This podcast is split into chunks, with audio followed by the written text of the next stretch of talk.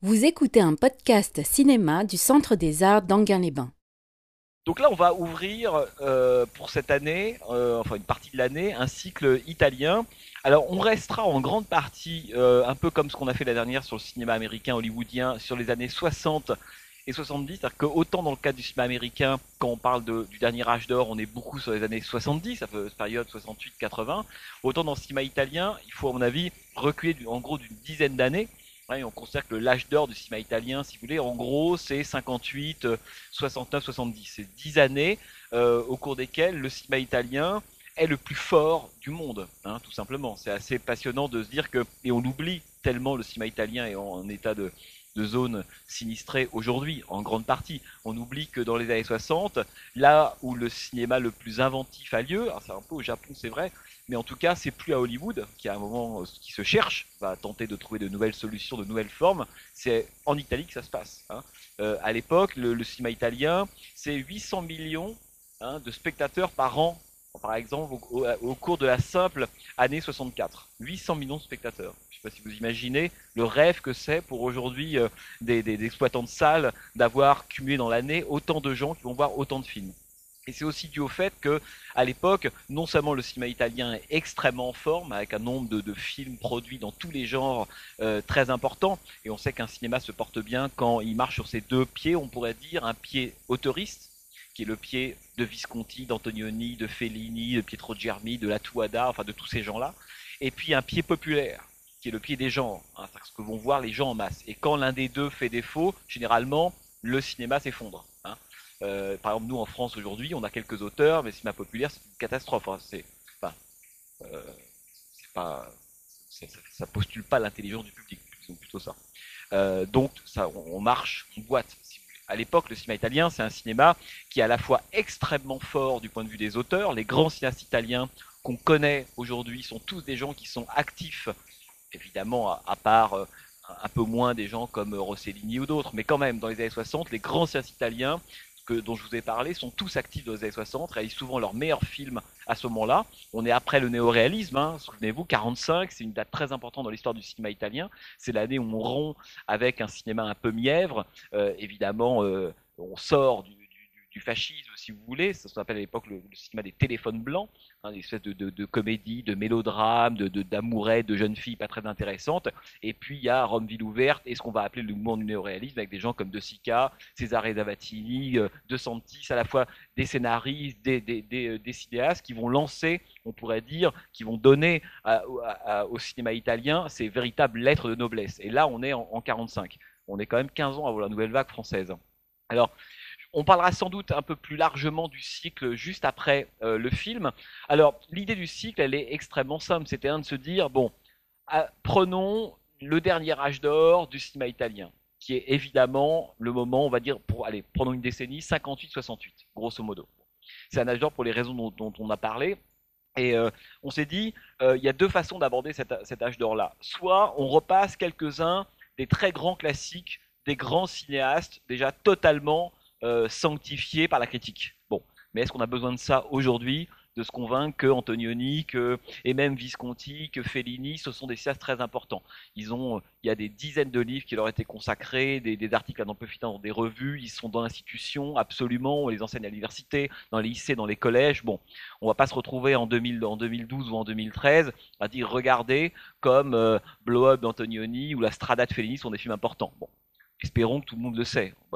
Par contre, ce qui est beaucoup moins connu, et euh, c'est un, des, euh, c'est un des, une des tâches de la critique maintenant depuis une dizaine d'années, c'est de faire connaître une autre série de cinéastes, c'est des cinéastes qui n'ont pas été totalement reconnus par la critique ou alors tardivement, qui œuvrent à ce moment-là tous dans des genres, si vous voulez. Alors c'est le western. On a choisi de passer un western, alors on aurait pu passer un film de Sergio Leone. Le problème, c'est que Leone, c'est l'arbre qui cache la forêt.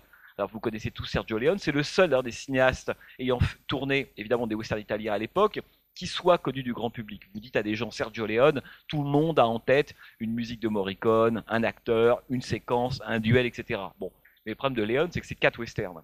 Et en même temps, et il faut se rappeler qu'entre 64 et 75, on n'est même pas, on est sur une décennie de western italien, il y en a plus de 600 qui sont produits. Bon, ils sont passés où En gros, les 595 euh, westerns non réalisés par Sergio Leone? Bon, est-ce que ce sont tous des navets au point qu'on les oublierait complètement? Évidemment pas. Léon, c'est l'arbre qui cache une forêt d'une dizaine de cinéastes absolument passionnants, dans le western italien et en gros d'une cinquantaine de très très grands westerns. Alors ils sont durs à voir en France. L'extrait que vous avez vu tout à l'heure, euh, Faccia Faccia, qui s'appelle Le dernier face à face, c'est un film de Sergio Solima. Sergio Solima, il y a trois Sergio dans l'histoire du cinéma italien. Hein. Il y a Sergio Leone, il y a Sergio Corbucci, il y a Sergio Solima. On peut pas connaître l'un sans connaître les autres. Et les trois sont aussi importants pour des raisons complètement différentes. Donc plutôt qu'un Leone, on a passé Faccia Faccia. Donc si vous voulez, l'idée, c'est de se dire que on a pris à chaque fois un fil d'un genre emblématique du cinéma, du, jeu, du cinéma italien. Alors ça, c'est à la fois le giallo, le polar, le film paranoïaque, bon, la comédie très très forte à ce moment-là évidemment. Alors là, moi j'ai choisi une vie difficile de Dino Rizzi parce que Dino Rizzi c'est un des très très grands cinéastes de cette période-là. Et d'ailleurs, quand on revoit aujourd'hui des films de Rizzi, ces films à la fois acides, critiques sur la société italienne de l'époque, en tout cas c'est mon point de vue, finalement c'est mieux que Ettore Scola. Hein. Et, euh, et donc l'idée c'était de se dire, on allait prendre un film par genre et euh, un cinéaste emblématique, hein, Dino Rizzi, Sergio Solima, Elio Petri, euh, Dario Argento. Dario Argento, on y reviendra quand on, projettera Profondo Rosso, en français horrible titre Les frissons de l'angoisse, qui est un des grands chefs-d'œuvre du cinéma italien des années 70, qui date de 75, qui est une relecture baroque incroyable du blog d'Antonioni et qui lui est supérieur. Hein, c'est-à-dire que le film d'Argento est meilleur que le film d'Antonioni. Bon. Donc l'idée, c'est que chaque mois, on va prendre comme ça un film, pas forcément très connu, mais faites-moi confiance, ils sont tous formidables. Euh, vous avez le droit, il y aura une distribution de tomates à l'entrée, vous aurez le droit de vous venger si vous trouvez que ces films sont pas intéressants. Mais sont tous des grands films et tous des films passionnants. Il y a aussi un polar qu'on va, qu'on, va passer parce que le polar italien a été un genre très important à l'époque. Et souvenez-vous que l'Italie, au milieu des années 60, début 70, c'est quand même les années de plomb. Donc le cinéma italien a des choses à dire sur ce qui se passe Hein, au moment entre l'attentat de Milan et l'assassinat d'Aldo Moro en 78. Politiquement, c'est un cinéma qui est génial. Donc on verra aussi tous ces films-là. Bon. Alors là, on commence donc, vous allez me dire, oui, mais quel rapport avec Visconti? Alors à l'origine, l'idéal aurait été de passer le guépard. Hein. Mais bon, vous avez, j'imagine, tous vu déjà le guépard, non? Hein, bon. Donc on s'est dit, le guépard, parce que le guépard, c'est vraiment un des films matrices à la fois du cinéma italien de l'époque et même du cinéma tout court. Combien de cinéastes américains ont été marqués par le guépard? Euh, et, même italien évidemment, une fois dans l'ouest de Sergio Leone, n'aurait pas été réalisé sans le guépard. Le parrain de Coppola n'aurait pas pu voir le jour sans le guépard. La porte du paradis de Michael Cimino n'aurait pas vu le jour sans le guépard. Donc le guépard, c'est évidemment extrêmement important. Alors on s'est dit, euh, en même temps, quel est finalement dans la filmographie de Visconti le film qui est presque le plus proche du guépard, en tout cas qui dialogue le plus avec lui, c'est celui que vous allez voir, hein, c'est Violence et Passion, Hein, c'est groupe d'une famille en intérieur, c'est le titre italien, là c'est violence et passion. Bon, alors deux mots avant qu'on en reparle évidemment après. À ce moment-là, euh, donc Visconti, depuis quelques années, rappelez-vous, hein, euh, Visconti, cet aristocrate qui a épousé la cause communiste, né en 1906, qui a été aux avant-postes du cinéma dit néo-réaliste à l'époque, lorsqu'il réalise La Terre tremble, un documentaire sur des pêcheurs de Sicile. Et puis, au cours, il va réaliser Ossession, adapté du roman de James Cain, un film extraordinaire avec Clara, Clara Calamai et Massimo Girotti. Et puis, beaucoup des cinéastes de l'époque le prennent comme finalement pour, bon, peu importe ses origines milanaises, aristocrate, il est avec nous. Euh, épousant la, cause du peuple, faisant des films sur les petites gens, leur donnant une noblesse, etc. Et donc, il va être ce compagnon de route-là, et en 54, il va y avoir un premier malentendu, et ça c'est très intéressant dans la carrière de Visconti, puisqu'il va réaliser un film qui s'appelle Senso. Vous avez peut-être vu Senso, film extraordinaire avec Fairley Granger et Alida Valli, et euh, euh, qui, raconte l'occupation. Pardon? Non, c'est Alida Valli. Et, euh, et, donc c'est un film qui se passe pendant euh, l'occupation autrichienne, donc euh, en Vénétie. C'est un film absolument formidable, mais à l'époque, on reproche à Visconti de commencer à s'éloigner des préoccupations du peuple. Hein. Alors c'est intéressant parce qu'il y a deux Visconti, quand on parle de Visconti, on parle de deux Visconti. Le Visconti des débuts et le Visconti qu'on va appeler le Visconti décadent, hein, dont Violence et Passion serait presque, on pourrait presque dire, la queue de comète avec son dernier film qui sera L'Innocent. Alors, Visconti, il, a réalisé 14 films. Ça, c'est son 13e, son avant-dernier. Et juste avant, il est parti sur ce qui, selon ses, désirs, aurait dû être une tétralogie. Hein. donc, souvenez-vous, vous avez peut-être vu Les damnés, Ludwig, bon. Et il devait boucler avec l'adaptation de la montagne magique de Thomas Mann. Le problème, c'est que sur le tournage de Ludwig, un accident vasculaire cérébral lui arrive. Bon. Et donc là, il se retrouve physiquement diminué et handicapé. Et donc le tournage de l'adaptation du, bouquin de, Thomas Mann, évidemment, tombe à l'eau. La plupart des producteurs italiens à l'époque ne veulent pas assurer Visconti parce que c'est trop dangereux. En gros, il peut claquer en plein tournage, il peut pas, quasiment pas bouger, il est largement immobilisé. Bon, et euh, son, et l'un de ses, scénaristes, je vous en parlerai après, c'est assez émouvant parce que ce qui arrive à, Visconti en 73, quand il va tourner le, le Violence et Passion, c'est assez proche de ce qui va arriver avec Bertolucci, au moment il vient, lorsqu'il va tourner Toi et moi. Je sais pas si vous avez vu le dernier film de Bernardo Bertolucci film génial, qui raconte aussi comment est-ce qu'un homme, là en l'occurrence Bertolucci est en fauteuil roulant, on peut plus se déplacer maintenant, euh, comment est-ce qu'il imagine un film, un scénario qui est adapté à sa condition physique. Et là, bah, Visconti, euh, on, lui donne un, sujet presque sur mesure, qui est euh, un sujet sur la décadence, vous allez voir, d'une classe aristocrate, c'est un film très très beau évidemment, mais qui se passe dans un lieu quasi unique, qui est un appartement, de manière à ce que Visconti, sa condition physique, soit adaptée tout simplement euh, au, type de tournage. Le Guépard, c'est fini. On peut plus tourner ce genre de film-là, évidemment. Donc, Visconti fait appel à ce moment-là à Burt Lancaster. Burt Lancaster avec lequel il avait déjà tourné évidemment le Guépard. Ils sont restés en contact depuis 63, date du, Guépard. Lancaster dit oui, adore Visconti.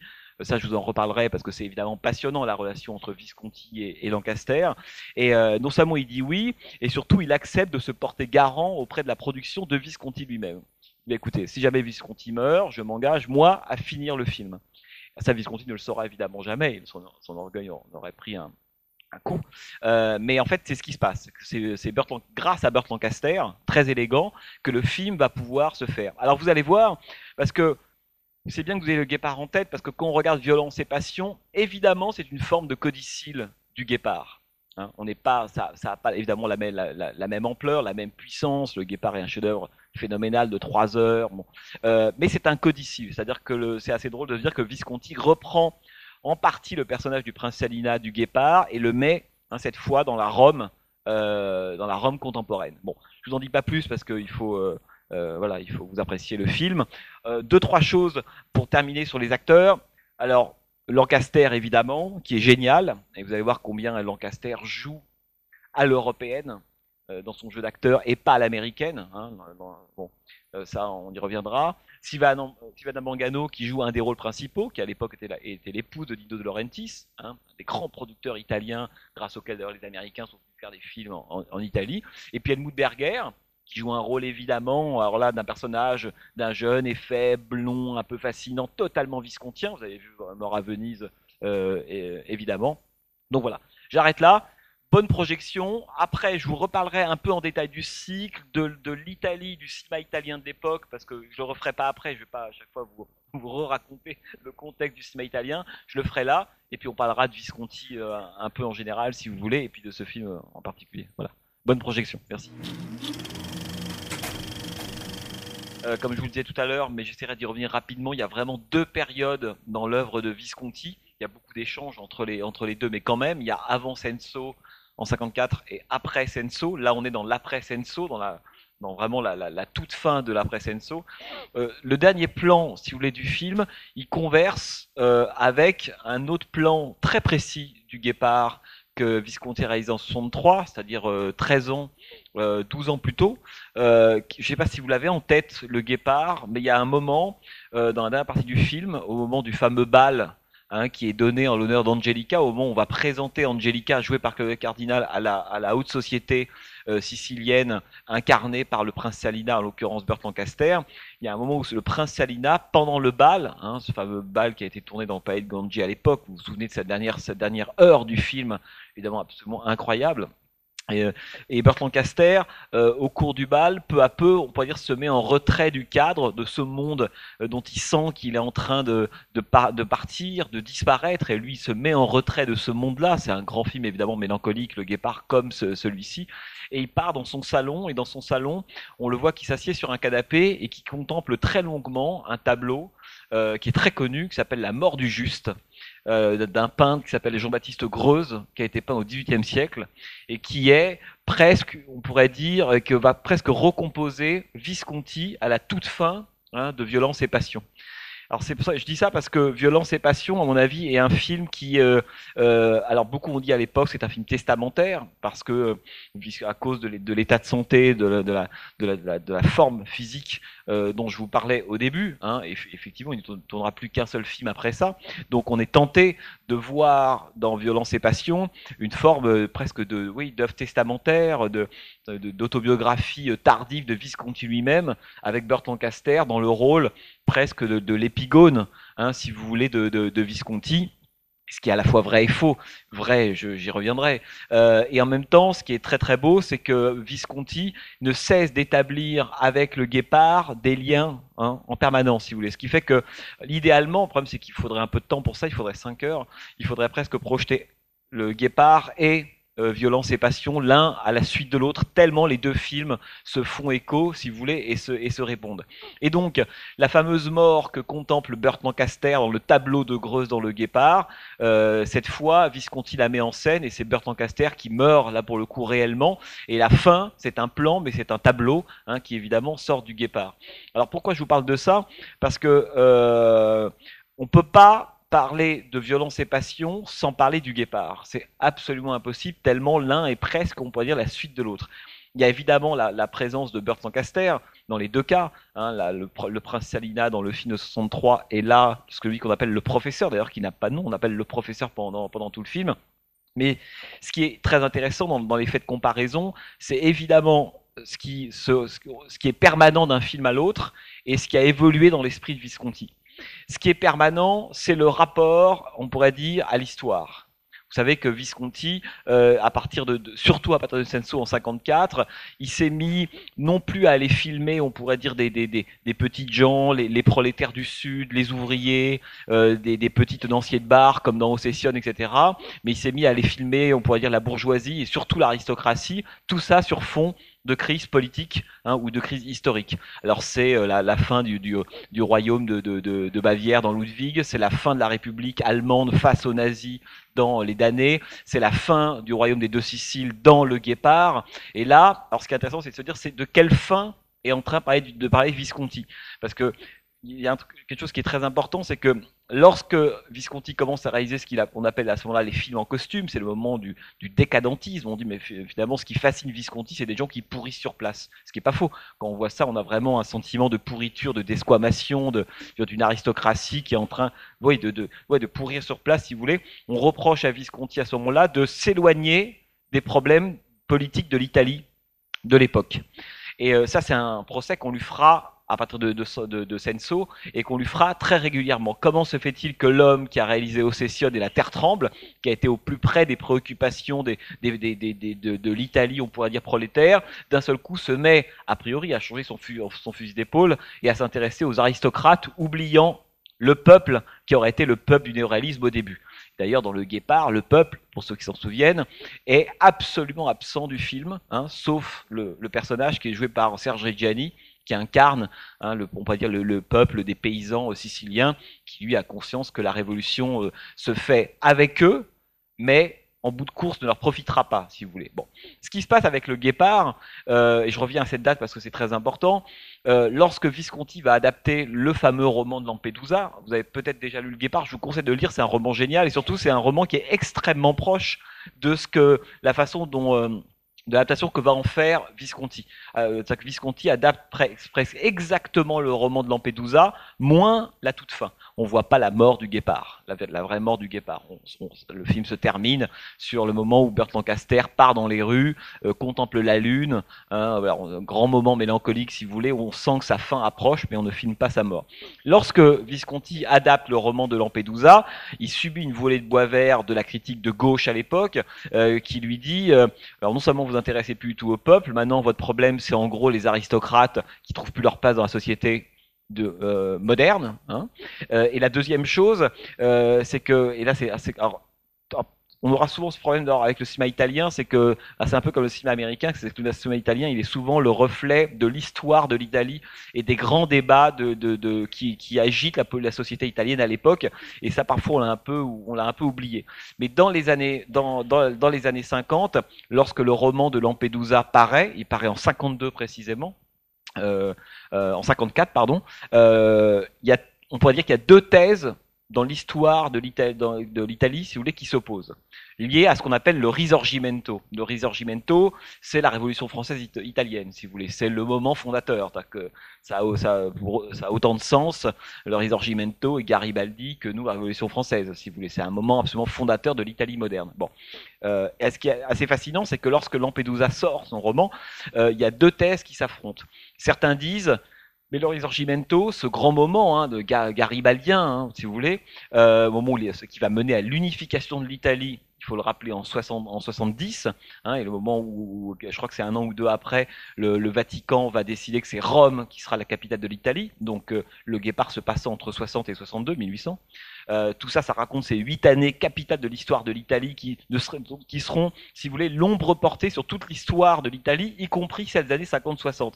C'est pour ça que Visconti disait, moi quand je traite, quand j'adapte Lampedusa, je ne parle pas uniquement du risorgimento de l'époque. Hein, j'essaie de comprendre ce que lui appelait le malaise méridional. C'est-à-dire que pour comprendre le problème de l'Italie des années 50, grosso modo, et 60, il faut retourner à la source. Et la source, c'est cette révolution, si vous voulez, italienne, le risorgimento. Voilà. Quand on ne comprend pas ça, on ne comprend rien à ce qui se passe de l'Italie des années 50-60. Et à, cette époque, il y a deux thèses, si vous voulez, qui s'affrontent parmi les, les, politiques italiens mais des années, des années 50, il y a en gros la thèse de la démocratie chrétienne, qui considère à l'époque en gros que le Risorgimento a été fait, a été, a été une révolution, donc conduisant à l'unité de l'Italie, qui a été faite par et pour le peuple, et que le peuple a été le grand, à la fois acteur et bénéficiaire, si vous voulez, de cette révolution-là. Ça, c'est la thèse de la démocratie chrétienne, en gros la moitié de l'Italie. Et il y a une autre partie de, l'Italie euh, qui pense le contraire, c'est-à-dire qui considère alors là, vous connaissez peut-être un, théoricien marxiste s'appelle Antonio Gramsci, qui est quelqu'un très très connu, hein, qui écrit en 52 ce fameux livre, un essai, pas pamphlétaire, mais un essai qui va être une relecture, qui aura une influence capitale dans l'Italie des années 50 sur le Risorgimento. Il lui dit, Gramsci, il dit, euh, le Risorgimento, ça a été fait avec le peuple, on s'est servi de lui, mais en bout de course, il a été évacué des décisions finales. Presque, souvenez-vous de la révolution de Sergio Leone, la fameuse phrase, la grande tirade de, de, Rod Steiger dans le film, quand il explique à, James Coburn, je vais vous dire ce que c'est que la révolution, c'est des riches qui se mettent autour d'une table, qui disent qu'il faut, qui arrivent à convaincre les peuples qu'il faut aller, euh, il faut aller faire la guerre parce qu'ils vont en, tirer un bénéfice, et puis qu'une fois que la guerre est, est faite, à ce moment-là, le peuple disparaît, on les tue, puis les riches se repartagent le monde comme c'était avant un grande phrase, grand moment du film de Sergio Leone. Et en fait, une fois la révolution de Sergio Leone pense exactement la même chose que ce que pense Gramsci et, ce que pense Visconti. Hein, on est dans la même ligne idéologique à ce moment-là. Et Gramsci lui dit ça, qu'il dit finalement, le peuple a été non seulement le, grand perdant du Risorgimento, alors que la thèse plutôt officielle de l'époque, c'est de dire que ça a été un grand mouvement populaire, hein, il est le grand perdant, et qu'en plus, au fond, il n'a joué aucun rôle là-dedans, ça a été quelque, en gros, l'Église, la, la, monarchie de Haute-Savoie et les industriels du Nord, de l'Italie, se sont partagés le pouvoir, mettant complètement de côté le peuple. Bon, alors ça nous est très lointain tout ça, mais ça, c'est indispensable pour comprendre le trajet, enfin les films de, de, de, de Visconti, si vous voulez, et beaucoup d'ailleurs qui vont être tournés à l'époque. Et donc, le Guépard raconte, enfin, c'est le socle, si vous voulez, pour comprendre ce que raconte le Guépard et les différents personnages qui, qui apparaissent dans le film, euh, que ce soit euh, le maire euh, de la, de, la petite, de la petite commune, sa fille Angelica, que ce soit évidemment le prince Salina qui lui incarne l'aristocratie finissante, et, ou alors que ce soit évidemment Tancred, joué par un ladon dans le film, qui a cette fameuse réplique pour que tout change, il faut que tout reste comme avant. Vraiment une phrase, là pour le coup, c'est typique hein, de, de, ce que pensait évidemment Lampedusa à l'époque. Alors c'est fascinant parce que dans le Guépard, Visconti, qui, s'identifie totalement à Bertrand Caster, c'est ça qui est intéressant, c'est que, et d'ailleurs, euh, donc il va faire venir cet acteur, il faut se rappeler qu'à l'époque, lorsque les Italiens euh, voient débarquer Lancaster, ils se disent, mais que va faire Lancaster? L'homme athlétique, l'homme de trapèze, euh, l'homme de, de, de, de criss-cross, près d'Alcatraz, l'homme de tant qu'il y aura des hommes, américain pur et dur, yankee pur et dur, comment il va pouvoir incarner un aristocrate sicilien cultivé, etc. Personne n'y croit. Aujourd'hui, ça nous semble évident, même un des plus grands rôles de Lancaster sans doute. Mais à l'époque, le choc, il est quand même fort.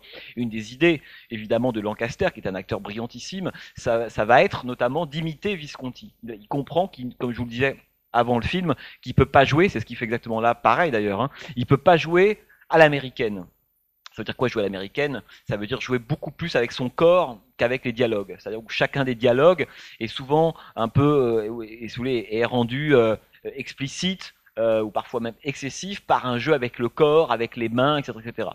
Euh, alors vous allez me dire, oui, mais bon, les méridionaux, euh, qui a vu Alberto Sordi, euh, sait qu'il joue aussi avec les corps. Oui, mais l'agitation des mains d'Alberto Sordi, c'est pas du tout la, l'espèce de porc altier de Burt Lancaster, aristocrate dans hein, les films de Visconti. Voyez Et donc, il comprend que finalement, la meilleure façon de, d'entrer dans la peau d'un, d'un, aristocrate, vieillissant, euh, surtout qu'en 63, il est, il est, il est, il est jeune, hein, Lancaster, même s'il a l'air très vieux dans le film, euh, finalement, c'est d'imiter Visconti. Et le modèle de Lancaster, avant même, euh, on pourrait dire les, points communs qu'ils avaient dans la vie, tous, tous, les deux étaient de grands amateurs d'opéra, etc. Le point commun entre les deux, ça va simplement l'effet de mimétisme hein, euh, de, de, Lancaster, euh, qui va tenter d'imiter donc le comte hein, Visconti, parce que le, la famille de Visconti a régné sur Milan pendant très longtemps. C'est une famille vraiment de, hauts aristocrates, les Visconti, si vous voulez. Visconti di Modron, c'est ça leur vrai nom. Et donc, il va imiter Visconti. Et donc, on aura, aussi bien dans Le Guépard que dans Violence et Passion, Burt Lancaster comme l'avatar, si vous voulez, de, de, Visconti. Mais véritablement, dans le, la façon de se comporter, la façon de, de, de, parler extrêmement calme et de jouer à l'européenne, c'est ça. C'est-à-dire que Burt Lancaster, vous avez vu, comme il, il joue de façon extrêmement rentrée est retenu. D'ailleurs, il y a beaucoup d'anecdotes qui racontent que les seules répliques, ou les, enfin plutôt les seules remarques que faisait Visconti à Burt Lancaster, qu'il adorait, euh, étaient systématiquement, enfin concernaient systématiquement son excès de jeu. Hein, et notamment il y a une séquence dans Violence et Passion où il est assis à son bureau, il discute hein, avec son avocat, euh, d'ailleurs son avocat qui est joué par Romolo Valli, hein, un des acteurs très très connus du cinéma italien de l'époque, et euh, au cours des premières scènes, euh, Lancaster ne cessait d'agiter son bras, et ça énervait Visconti. Il dit mais un aristocrate ne se comporte pas comme ça, il faut que tu bouges beaucoup moins, il faut que tu caches ta main, faut que tu voilà. Et pendant tout le film, on voit que Lancaster, on attend le moment où il va exploser, et au fond il n'explose jamais reste toujours, euh, il, est, voilà, il imite Visconti, il reste extrêmement calme, etc. pourquoi je vous parle du rapport entre le guépard et donc euh, violence et passion?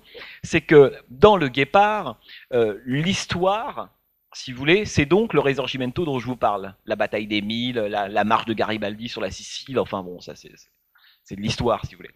Et, et, ce que fait Burt Lancaster, évidemment, c'est que Burt Lancaster a conscience que sa classe, à lui, elle est finie, la seule façon de survivre, c'est d'accepter le fameux mariage entre Angela, la fille du, républicain, et Tancred, hein, le neveu désargenté. Autrement dit, euh, bah, pour que l'aristocratie ne meure pas, il faut qu'elle accepte de, de, pactiser à minima. Bon, d'où la phrase pour que tout euh, change, il faut que tout reste pareil. Euh, autrement dit, il a conscience de l'histoire, Burt Lancaster, à la différence de tous les gens de sa classe autour de lui. Sa femme, sa fille, pour eux, l'histoire, les mouvements de l'histoire. D'ailleurs, il y a une phrase au début du Guépard qui est très très belle, lorsque on entend, il y a des morts, on entend des rumeurs, des gens viennent apporter des nouvelles sur ce qui se passe, qui est comme un des plus grands moments de l'histoire de l'Italie, et eux continuent dans leur rituel totalement figé, comme si rien ne se passait. Et un des personnages dit, oh, mais il se passe rien en Italie en ce moment, on aurait pu dire la même chose avec la réseau française, hein, si vous voulez.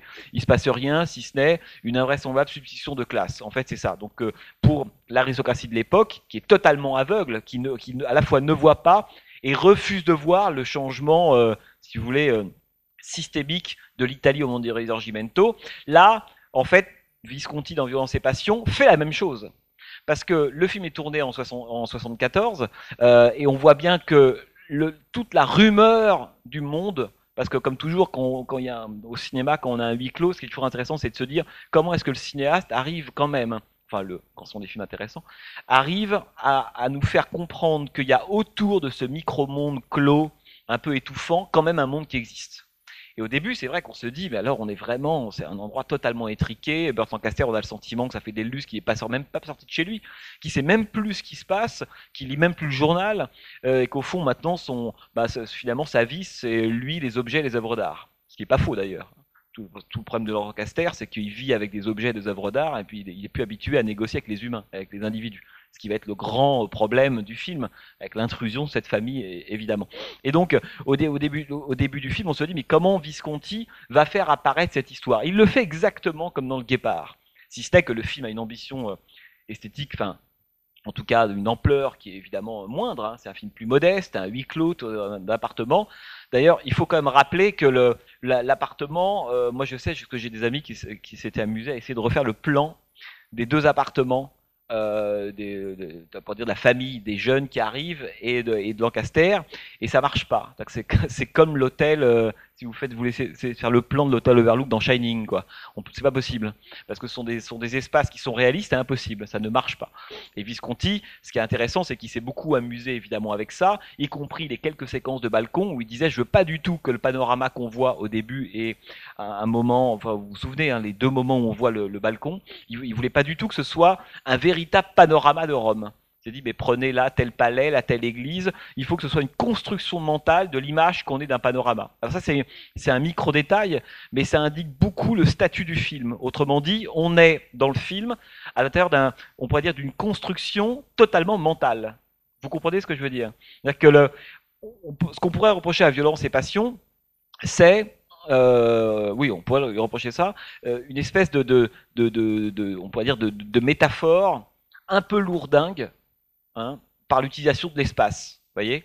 Le haut, le bas, l'appartement moderne, l'appartement ancien, la génération qui, euh, qui, va, qui va continuer, la génération qui se meurt, l'obscurité contre la lumière, le modernisme contre. Enfin voilà, on a presque le sentiment de presque lire une copie de terminale. Si on ça, ouais, demandez à des élèves en terminale, vous leur dites bon, écrivez, vous faites dresser une liste des différences entre les deux appartements. Oui, c'est vite fait et, ça saute aux yeux. Hein, la, variété italienne en haut, l'opéra en bas. On a vraiment le sentiment que, enfin, pour ne pas voir qu'on a deux mondes esthétiquement, culturellement, visuellement, à tous les niveaux qui s'opposent, c'est sans doute, à mon avis, si j'avais moi une, micro-réserve à faire euh, à violence et passion, pour moi c'est ça ce qu'il n'y avait pas dans le Guépard. Il y a une forme de, surlignage, je trouve, du discours du film qui fait qu'il est, tellement, il est, entre limpide et parfois un peu assédé. Cette opposition entre les deux appartements, là où elle est intéressante, si on oublie le côté, si vous voulez, très euh,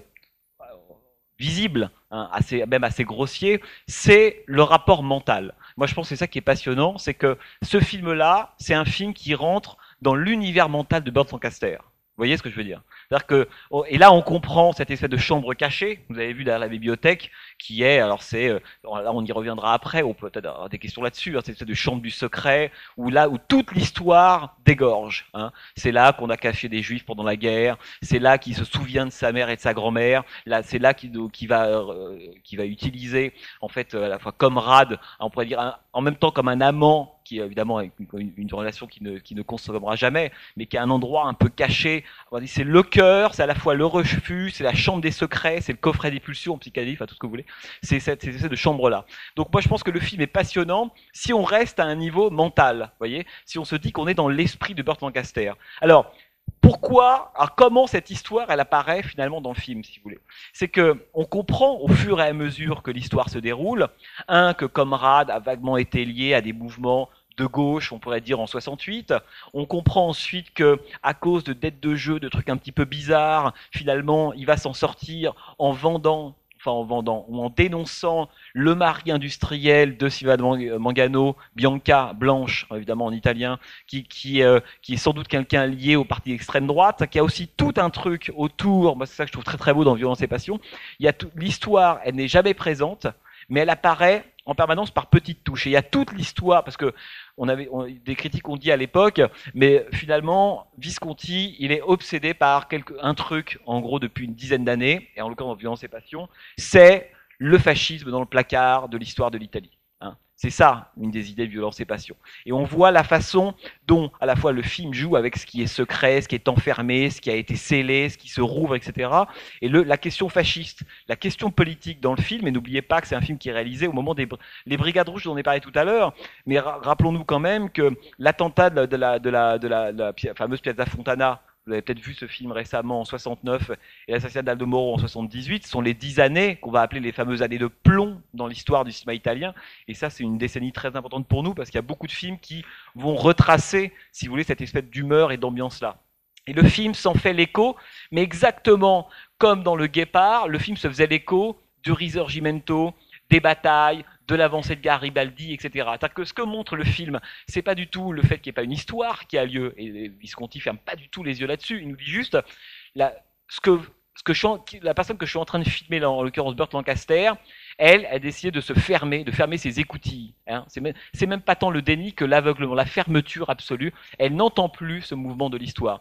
Et d'ailleurs, Visconti, à plusieurs reprises, dans ses entretiens, dans ses témoignages, dira, à partir de la fin des années 60, début 70, il reconnaissait lui-même ne plus comprendre ou ne pas se reconnaître, mais ne plus comprendre la société italienne telle qu'elle apparaissait.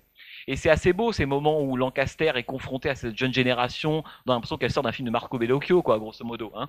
Alors, je sais ça parce qu'un film comme Les Points dans les poches, vous avez peut-être vu ce film en 65, hein, qui raconte comment un, enfant, enfin un adolescent se, sépare de sa famille en les tuant, en tuant les membres les uns après les autres, et un, film qui est très important sur la, nouvelle vision, si vous voulez, de la famille hein, dans le cinéma italien des années 60, faite par cette jeune génération, d'ailleurs, qui s'appelle, que ce soit Pasolini lorsqu'il réalise Théorème, ou Marco Bellocchio, ou évidemment Bernardo Bertolucci quand il fait la Révolution ou La stratégie de l'araignée. Vous avez peut-être vu ces films-là qui appartiennent à la génération d'après tous ceux dont on parle là, euh, les, Visconti, Fellini, etc., il y a les, euh, les énervés qui apparaissent au, début des années 60 et qui font des films extrêmement violents, évidemment, face sur la, société, mais aussi sur la famille.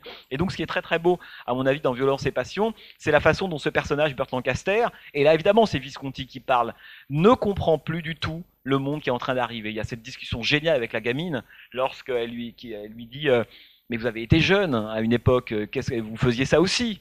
En gros, euh, voilà, vous fumiez des joints, vous couchiez, vous partousiez, peu importe, etc. Et l'autre lui répond, alors on peut, il lui répond non, je, vous avez en tête le dialogue, je ne faisais pas ça, voilà, j'étudiais, je travaillais, j'avais envie de me marier, de fonder une famille, etc. Et alors, il y a plein des dialogues comme ça, et notamment où l'autre phrase sur la, euh, comment est-ce que nous avons essayé nous de tenir la politique et la morale, et nous avons échoué. Hein, la façon dont Burt Lancaster passe son temps finalement à dire pourquoi tout ça n'a pas marché. Et donc cette dialogue, le dialogue avec cette petite fille est, petite fille jeune adolescente, et, euh, assez beau parce que c'est l'histoire d'un personnage qui se rend compte que finalement, quand le film commence, il est presque déjà mort. Vous avez vu euh, même son appartement du dessus euh, qui est, c'est en ruine, tout est posé là, les œuvres d'art. Évidemment, la femme arrive et dit il faut qu'on mette de l'air dans tout ça. Elle ouvre les fenêtres. Bon, la symbolique est là, évidemment. Et, et ce personnage, en fait, attend sa mort, a déjà pris congé. C'est ça que je trouve émouvant dans le film il a déjà pris congé des autres, et depuis longtemps. Mais prenant congé des autres, il a pris congé du mouvement de l'histoire et de la société. C'est ça que ça veut dire, c'est pas les autres en tant qu'ils sont les autres. C'est que il a décidé, il s'est mis, il est rentré dans un temps, dans le set de temps immémorial qui était déjà celui de l'aristocratie du guépard, un temps immobile hein, qui attend la fin, qui est poussiéreuse. Hein. Souvenez-vous des, séquences de, de messe dans le guépard. Hein. C'est cette aristocratie qui ressemble à des statues de, de sel. Il y a quelque chose d'assez terrible là-dedans. Lui, au fond, il attend la fin. Il est déjà presque mort et jusqu'au moment où on va avoir cette intrusion Hein, de cette famille un peu bizarre, nouvelle, qui comprend absolument pas. Et en même temps, cette famille-là, c'est aussi un éclat de vie avant la mort du personnage. Et d'ailleurs, il faut remarquer que la façon dont Visconti filme euh, l'arrivée de cette famille dans le monde de Lancaster est exactement la, même que, que celle qu'il utilisait pour filmer les arrivées de Tancred dans, dans le Guépard. Je ne sais pas si vous vous souvenez, dans le Guépard, Tancred, Alain Delon, était toujours l'homme qui venait interrompre des rituels qui entrait par irruption, par effraction, alors au début, pendant l'arrestation du rosaire, euh, pendant des rituels. C'est l'homme du mouvement, c'est l'homme qui transgressait les règles, qui il était toujours en mouvement, alors que les autres étaient toujours immobiles, chacun à sa place, et personne n'en bouge, quoi. En gros, c'est ça. Et là, c'est exactement la même chose avec cette espèce de, famille un peu bizarre qui va totalement, lui, le perturber.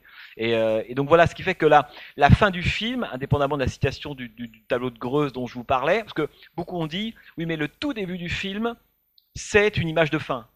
C'est-à-dire qu'il ne faut pas voir le film comme un film se passant, on pourrait dire débutant, euh, juste après le, euh, avant le tableau et la loupe. Hein. Ça, je vous parlerai après de, ce plan très très beau sur le Burt Lancaster regardant à la loupe ce tableau, qui d'ailleurs est un est le titre du film lui-même, original italien. C'est ce qu'on appelle les conversation pieces, qui sont des tableaux du XVIIe siècle qui mettaient en scène des familles, des enfants. Euh, la grand-mère, le père, le chien, le chat, etc., etc. Ce que va filmer Visconti, il va filmer, il va rentrer à l'intérieur de ça, prendre à la loupe cette famille et voir comment tout ça dysfonctionne. Mais même si dans le cas de Burt Lancaster, c'est quand même mieux d'avoir une famille qui dysfonctionne que pas de famille du tout. Parce que ça qui est terrible, c'est qu'il reprend goût à ça. Regardez la scène du repas. Le, repas de fin est évidemment euh, euh, très très très beau. Et donc on peut aussi prendre le film comme un gigantesque flashback, c'est-à-dire considérer que l'électrocardiogramme qu'on voit au début du film, c'est celui qui est fait à la fin, et que si on prend le film comme un gigantesque flashback, on est à l'intérieur d'une sorte de, si vous voulez, de, de, de, fantasmagorie, d'évocation, hein, de fantasme du personnage de Burt Lancaster pendant tout le film. Alors, moi, je pense que le jeu est très ouvert. Que soit on peut considérer que le film respecte la chronologie du début à la fin, Lancaster va pas très très bien. On a vu son électrocardiogramme et puis peu à peu, la famille arrive et puis il ne résiste pas à tout ça. À la fin, il meurt. Ou alors on considère que le film, euh, c'est un peu le dernier rêve, les dernières pensées de ce personnage qui depuis le début est au lit hein, et qui à la fin euh, lâche son dernier souffle, hein, si vous voulez. Donc c'est pour ça que la dimension mentale, elle est importante parce que euh, moi je pense plutôt pour la deuxième hypothèse. Je pense que tout ça n'est qu'un rêve si vous voulez, le rêve, le dernier rêve d'un mort, quoi, de quelqu'un qui va mourir plus précisément. Et euh, ce qui explique euh, la, la, la, on pourrait dire la lisibilité, le côté extrêmement tranché, euh, même excessif. par exemple, vous prenez l'appartement du dessus. il y a deux façons de voir l'appartement du dessus. Soit il existe vraiment tel qu'il est, avec des gens, alors voilà, variété italienne, rien, aucun objet d'art quasiment, ou des trucs absolument atroces. alors ça c'est intéressant. Tout est blanc. Oui, oui, non, non, mais, non, non, mais je, précise. Attendez, ne montez pas sur vos chevaux tout de suite. Attendez la fin des phrases. Euh, atroce, mauvais goût, criard, etc., etc. Alors, soit on considère, si on considère que c'est atroce, mauvais goût, criard, le problème c'est que c'est pas objectivement comme ça. C'est comme ça que Lancaster le perçoit. Et donc, moi, ce que je veux dire là, c'est qu'en tant que spectateur, on peut avoir un point de vue en disant ce tableau est génial, j'ai chez moi. Oui, mais ça, on s'en fout. C'est la, façon dont Visconti filme ça, c'est une, il le filme comme une agression, si vous voulez. Et donc, à ce moment-là, on se dit que c'est le point de vue de Burt Lancaster. C'est pour ça que je pense que tout le film est outré, parce qu'il est pris dans le point de vue de Lancaster, qui, un, ne comprend plus rien, et voit toute façon extrêmement binaire. Vous comprenez ce que je veux dire? C'est pour ça que je dis pas ce qui est dans l'appartement au-dessus est atroce, puis je m'en moque, mon avis vous intéresse pas et le, le mien non plus. Donc euh, non, c'est plutôt la façon dont Visconti en fait aborde hein, cette espèce de dichotomie extrêmement euh, forte, si vous voulez. C'est parce que justement pour lui en haut, au début en tout cas, tout ça incarne le cauchemar. Enfin, la lumière est un cauchemar, on pourrait, on pourrait presque dire, si vous voulez. Bon, allez, à vous de, de dire des choses oui, bonjour, merci. Euh, alors, je j'ai pas bien compris en fait pourquoi vous avez euh, choisi ce film pour illustrer, enfin, pour faire le contrepoint du, du cycle sur le cinéma de genre en fait. Non non, alors je vais vous dire, euh, j'ai rien choisi du tout. Que moi j'aime beaucoup euh, Visconti. À l'origine, moi je voulais passer le Guépard, mais pour des raisons que vous expliquera Jean-Paul, c'était pas possible. Euh, et donc on passe devant ses passions. Alors vous avez raison de dire ça parce qu'il n'y a pas du tout la volonté de ma part de lier artificiellement ça au reste du cycle. Il n'y en a pas. Et ça serait, euh, vous voyez, ça serait de faire de la rhétorique euh, euh, idiote de le faire. Absolument pas. Si c'est que c'est un film intéressant, plus que ça, que c'est de Visconti, et que ça permettait aussi de parler du Guépard, qui est un film, là pour le coup, très important dans l'histoire du cinéma italien, de ce qu'il y a eu avant et ce qu'il y a après, et dans l'influence qu'il aura notamment sur le cinéma américain. Parce que, je rappelle juste, après je vous réponds, mais que à l'origine, le, le Guépard, le prince Salina, devait être joué par Marlon Brando. Visconti voulait Marlon Brando. Et Marlon Brando a refusé. Finalement, on s'est trouvé à, prendre Burt Lancaster. Alors, on peut dire oui, anecdote, mais en même temps, quand vous savez que 6-7 ans plus tard, Marlon Brando va jouer Don Corleone dans Le Parrain de Coppola, évidemment, Don Corleone, c'est un produit, évidemment, du personnage de Mario Puzo, mais aussi de ce qu'a fait Burt Lancaster dans Le Guépard. C'est-à-dire que on peut dire que Don Corleone, c'est, euh, si vous voulez, c'est Puzo plus Visconti. Et sans doute que Don Corleone, Marlon Brando n'aurait sans doute pas joué Don Corleone exactement comme il l'a joué si Burt Lancaster n'avait pas joué Le Guépard et si lui n'avait pas failli jouer le rôle du prince Salina dans le, dans le film de, Visconti, si vous voulez. Mais sinon, non, non. Euh, il faut voir, à mon avis, ce premier film-là. Euh, comme un, ouais, comme, comme une sorte de, d'apéritif, de, de, film à part, et vous allez le voir dans les mois qui viennent. Là, autant les mois qui viennent, il y a une, à mon avis, il y a une cohérence, hein, un film, un genre, un, cinéaste, et plutôt d'ailleurs systématiquement des genres populaires. Là, on n'est pas du tout dans un cinéma, dans un cinéma dit populaire, absolument pas. On a un super auteur, évidemment, ce qui sera pas du tout le cas des cinéastes dont je vais vous montrer les films après, même si certains ont depuis été reconnus, hein, mais à l'époque, pas peu, peu d'entre eux l'ont été. Donc voilà, il n'y a pas de lien artificiel de ma part entre violence et passion, et tout ce que vous allez voir par la suite notamment là le prochain euh, euh de, de Sergio Solima. Mais il n'y a pas d'hierarchie dans ce que je vous dis. Il ne s'agit pas de dire on commence avec Visconti, puis derrière on fait les poubelles. Pas du tout. dire, derrière sont des grands films absolument passionnants, mais qui n'ont pas du tout bénéficié de la reconnaissance à l'époque, et même encore aujourd'hui d'une large part de la critique institutionnelle. Hein. Vous, allez voir aujourd'hui des cinéphiles ou des critiques de cinéma, vous parlez de Sergio Solima, la plupart on ne savent même pas qui c'est. Donc vous voyez, l'idée c'était d'exhumer un peu des, des, des films absolument enfin, passionnants et qui ont aussi compté, euh, ce qui est évidemment pas le cas de Visconti. Euh, on redécouvre si, il faut revoir les films de Visconti, mais c'est pas un cinéaste vraiment inconnu. quoi. Jean-Paul, c'est à vous de vous expliquer. Euh, pour le Violence et Passion, oui, on a été un peu pris de court en fait, hein, pour, euh, parce qu'on n'a pas pu avoir le, guépard. Donc euh, voilà. voilà. il y a des impératifs qu'on maîtrise pas toujours. Mais bon, c'est quand même un grand film, et du coup, c'est aussi une bonne manière d'ouvrir. Bien sûr. Non, alors, je peux vous répondre en étant à la fois très honnête et un peu filou en même temps. Euh, c'est qu'il y a quelque chose qui est. Alors le problème, c'est que Violence et Passion n'est pas forcément le meilleur exemple de ça. Même si Stefano Fabrizi, vous avez vu, l'acteur qui joue le rôle de Stefano dans le film, vous le reverrez dans beaucoup de films de genre italiens de l'époque, notamment des polars. Il jouera souvent un rôle des rôles de personnages, on pourrait dire un peu, un peu activiste, un peu fou, voire un peu violent. On le verra beaucoup dans ce genre de film-là, chez Fernando Di Leo, chez Carlo Lizani, chez des gens comme ça. Bon, euh, pourquoi? Alors, ce que je pourrais vous dire, c'est la chose suivante. Il y a quelque chose qui caractérise on pourrait dire vraiment le cinéma italien de, des années, mais depuis, toujours d'ailleurs. Mais en l'occurrence de cet âge-là dont on parle, disons années 60, enfin, allons, allons de 58 si vous voulez à 74-75. C'est que, contrairement au cinéma français par exemple, dans le cinéma français, il y a c'est un cinéma qui est très très sectorisé, très hiérarchisé. Vous avez des auteurs considérés comme de grands, euh, de, comme de grands cinéastes, qui travaillent à certains grands acteurs, et puis il y a toute une série de d'acteurs, de techniciens euh, œuvrant plutôt dans le cinéma populaire. Il y a très très peu d'échanges entre les deux. Hein. Et dans le cinéma américain, ça a longtemps été ça d'ailleurs. Une des forces, à mon avis, du cinéma italien, c'est que pendant cette période, euh, que ce soit les scénaristes, les acteurs, les chefs opérateurs, les monteurs, etc., tout le monde circule allègrement entre le film populaire et le film d'auteur, entre le peplum et le grand film. Hein. Alida Valli, euh, dont on parlait tout à l'heure, elle est aussi bien chez Visconti que chez Argento par exemple. Euh, Mario Bava ou Ricardo Freda, qui sont des voilà Mario Bava un peu plus connus, sont des gens qui vont être les chefs opérateurs de grands cinéastes et faire ensuite des, films plutôt populaires. Il y a beaucoup, énormément, si vous voulez, d'échanges. Luigi Kuweiler éclairera aussi bien des westerns et des peplums que Enquête sur un citoyen de euh, Elio Petri.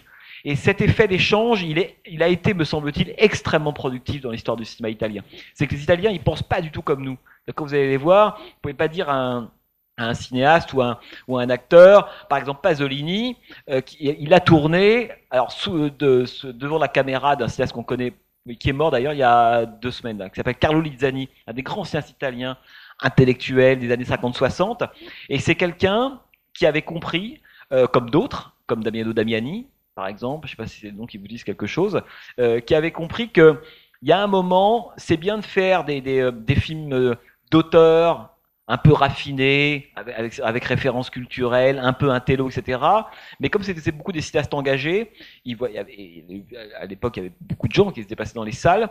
Ils sont, pour la plupart, pas passés totalement dans le genre, mais ils se sont mis à investir le cinéma de genre pour faire exactement les mêmes films et dire les mêmes choses. Hein.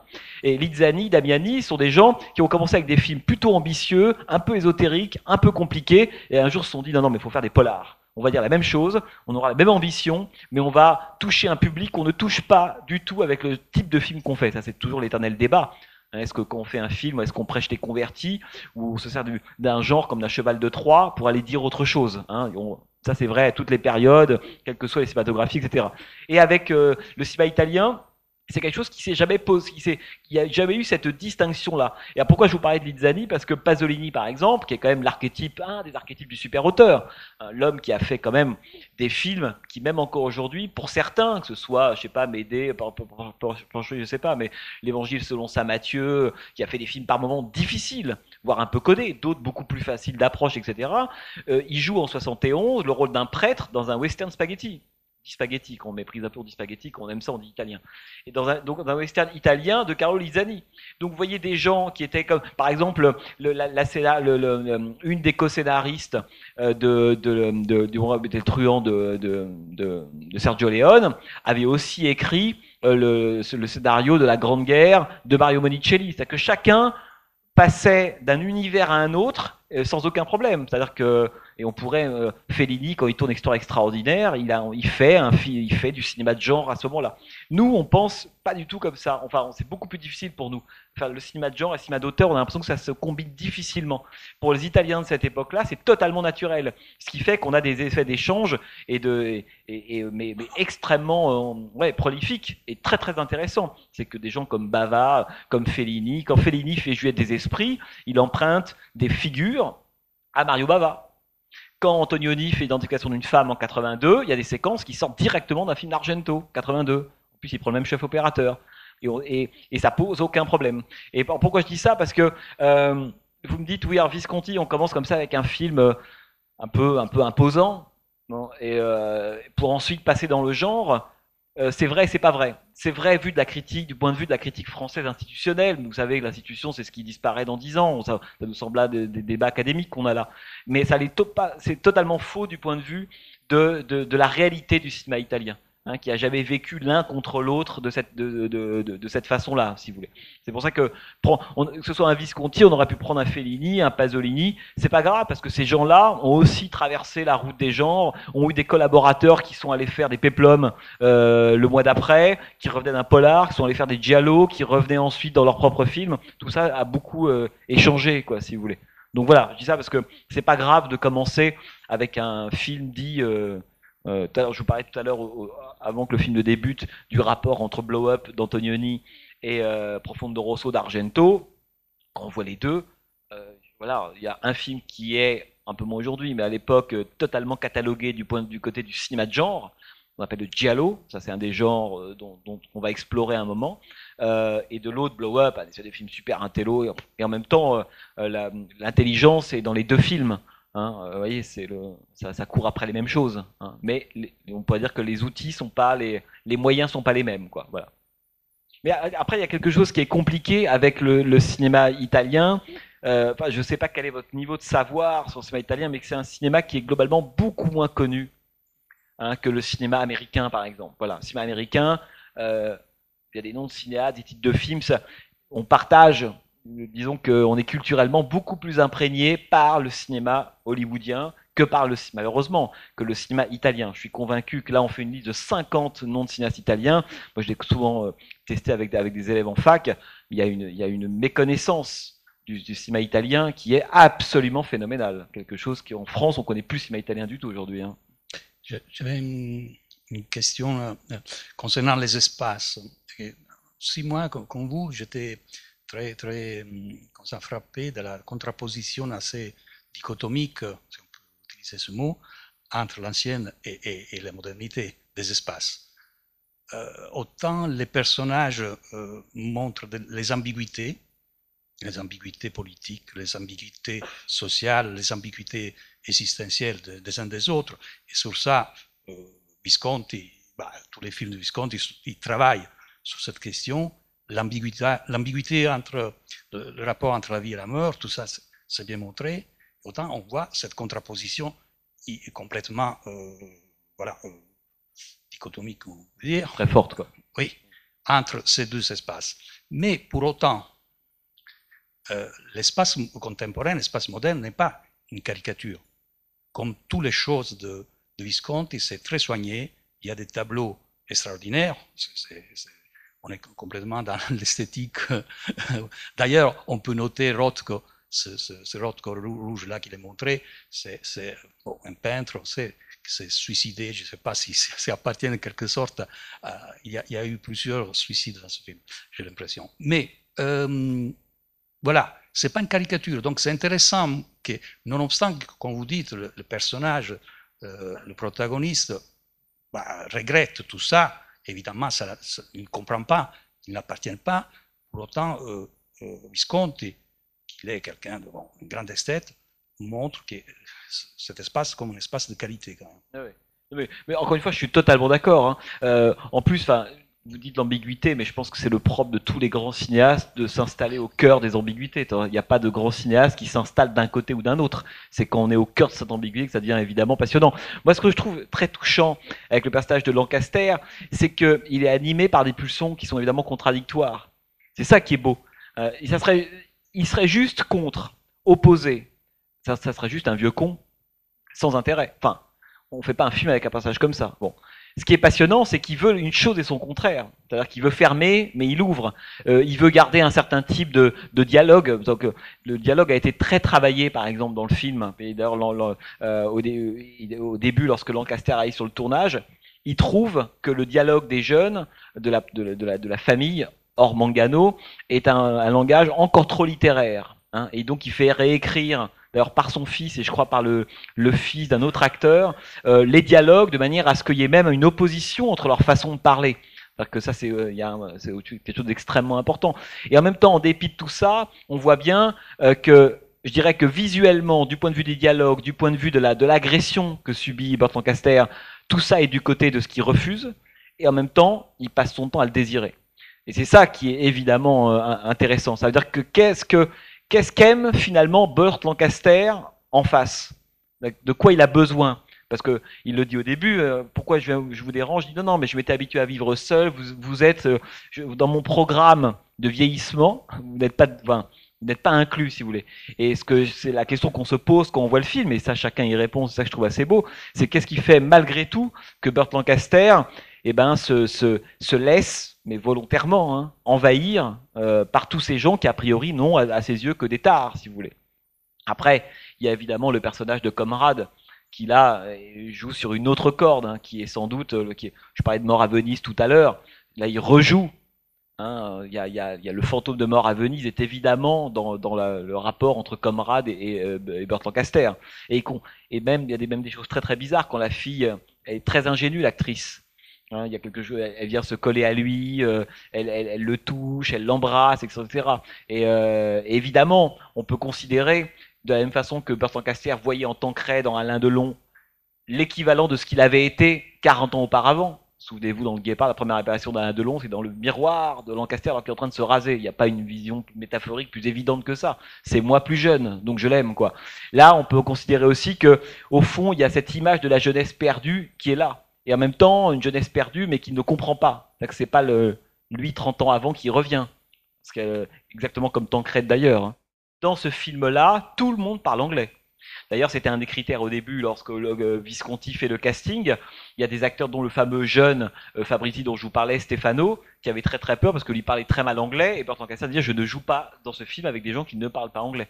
Donc la langue, elle est évidemment c'est la langue. De toute façon, on reconnaît, il y a la voix, il y a la, diction de Lancaster, elle se reconnaît entre mille. Il parle comme une mitrailleuse, Burt Lancaster. Il parle extrêmement vite. Je sais pas si. Euh, bon, ça, c'est une tradition. Au revoir. Je vous en prie. Lié au, au revoir. Lié au cinéma hollywoodien classique. Dans le cinéma hollywoodien classique, on parlait dans les années 40, si vous avez vu un peu des films noirs, etc., extrêmement rapidement. Il y avait un chevauchement des dialogues, par moments presque des dialogues. Hein, ça allait très très très vite. Et Lancaster, il a gardé ça. Il parle très très vite, Lancaster. Il parle par rasade. je ne sais pas si vous l'avez en tête, mais on, il parle par rasade, quoi. Et donc, euh, en italien, euh, si c'est pas lui, vous le repérez tout de suite, quoi. La, diction de Lancaster, elle est absolument unique. Mais oui, après, oui, euh, jouer, c'est de l'underplaying, comme on dit, si vous voulez. Ça veut dire, passer par le regard, faire d'autres choses, évidemment. Ça peut être beaucoup moins expressif corporellement, si vous voulez, qu'il a pu l'être dans le cinéma hollywoodien. Et Dieu sait que Lancaster était un athlète, quoi. C'est quelqu'un qui a, beaucoup usé de ça, évidemment. C'est un acteur génial, hein, Burt Lancaster. Ouais, monsieur. Bonsoir. Euh, j'ai de nouveau une question sur l'espace. Euh, vous avez dit avant le, film que la raison pour laquelle le, film a été tourné dans l'appartement uniquement était liée donc, euh, aux difficultés du réalisateur pour se déplacer. Est-ce qu'on peut imaginer que s'il n'avait pas eu cet AVC précédemment, le film aurait eu été fait différemment Alors, a s'il n'avait pas eu cet AVC, il avait le projet, mais ça je vous l'ai dit, de tourner La montagne magique de Thomas Mann. C'est-à-dire qu'il n'y avait pas ce film. C'est-à-dire que s'il n'y avait pas eu cet accident pendant Ludwig, qui, arrive en juillet 72, euh, et eh ben, il, terminait sa, trilogie, il tournait Thomas Mann. C'est-à-dire que ce projet vient euh, pour s'accorder à sa nouvelle condition physique diminuée, si vous voulez. Mais en même temps, c'est du Visconti pur et dur. Hein. Enfin, c'est le, que lorsque euh, Emilio euh, Darci, je ne sais plus le nom du, de l'homme du scénariste qui amène le sujet à Visconti, il lui amène du Visconti. Enfin, pour le coup, euh, c'est. Mais non, non, il n'y aurait pas eu ce film-là, évidemment. Enfin, il n'y aurait pas eu ce film-là. En tout cas, c'était pas ce que devait faire Visconti s'il n'y avait pas eu cet accident-là. Ah oui, ça c'est Proust, ça fait partie de ces, euh, c'est des projets. C'est un peu comme on parlait de Chimino et André Malraux et la condition humaine. Il a toujours voulu adapter Proust, c'est-à-dire que le, euh, il, alors c'est intéressant que vous citiez Proust parce que euh, il le disait lui-même d'ailleurs, Visconti. Il disait, moi j'appartiens à la génération des Proust, Malheur, etc. Avec de gens euh, qui ne sont, sont, jamais sentis à l'aise dans leur présent, si vous voulez. Et le sentiment de la mélancolie, on n'en a peut-être pas parlé, mais elle est quand même c'est quand même pour moi la chose la plus frappante quand on regarde un film de Visconti, euh, en tout cas de, des, des 5-6 derniers Visconti, c'est le sentiment de la mélancolie.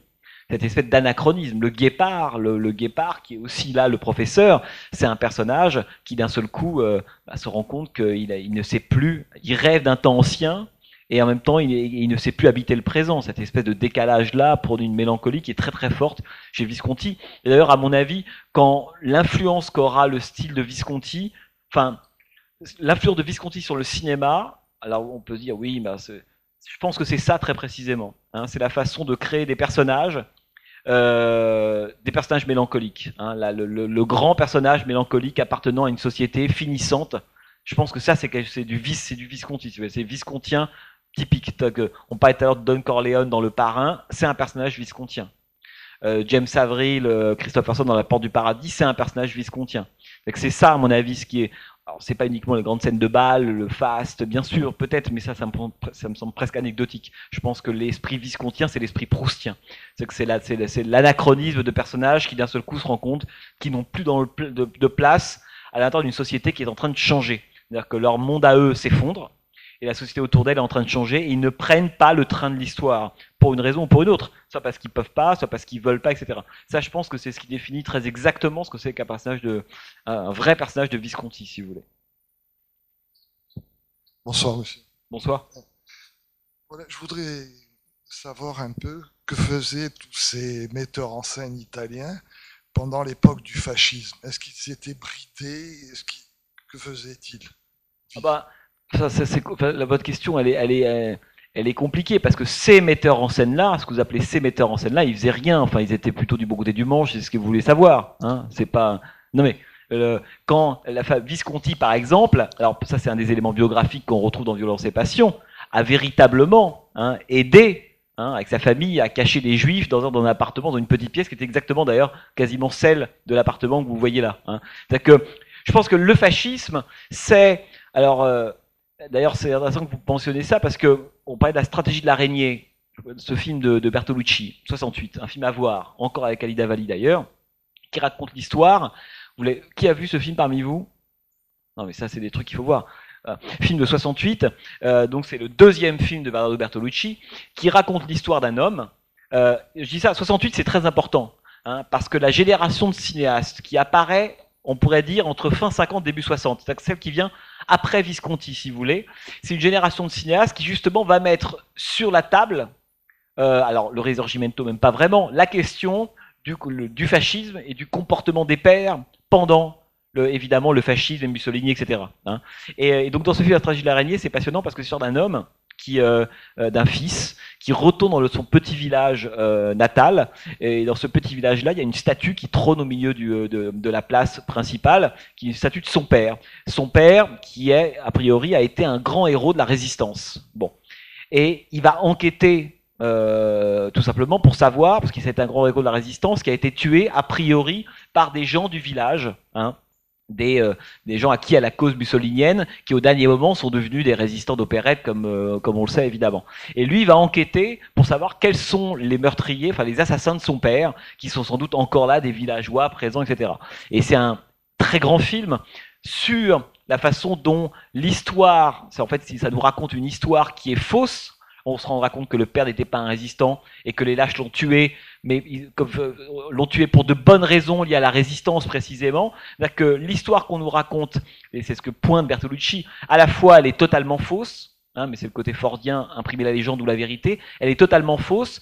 En même temps, on peut considérer qu'elle permet à l'Italie d'avancer, de se reconstruire, et cette génération des années 60 dit non, c'est précisément parce qu'on n'a pas purgé cette histoire-là, si vous voulez, c'est ce que va faire Bertolucci, Bellocchio, il y en a plein comme ça, hein, que l'Italie n'arrive plus à avancer. Hein. Le, fascisme qu'on ressort du placard, et qui est un des trucs très importants dans le cinéma italien des années 60-70. Faccia Faccia, que vous allez voir le mois prochain, est un film qui aborde ça sous un angle extrêmement étrange, notamment, bah, qui est celui du western italien. Vous allez voir, euh, je ne vais pas le déflorer plus que ça.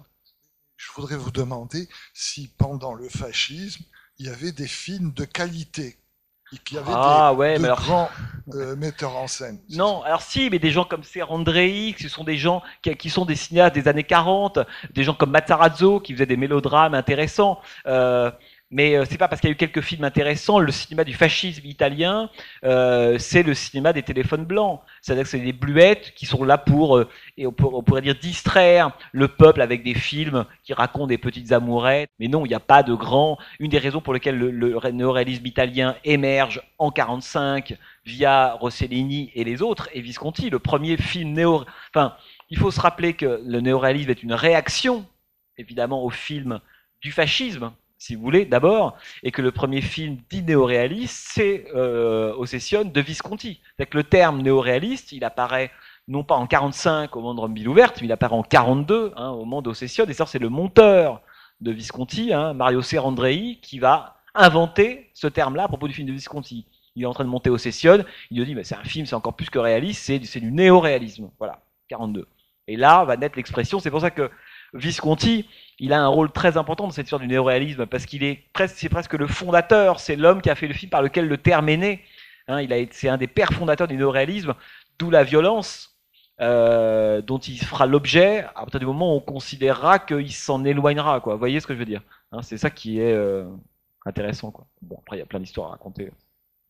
Bon, bah écoutez, merci beaucoup. Euh, rendez-vous dans un mois avec Sergio Solima.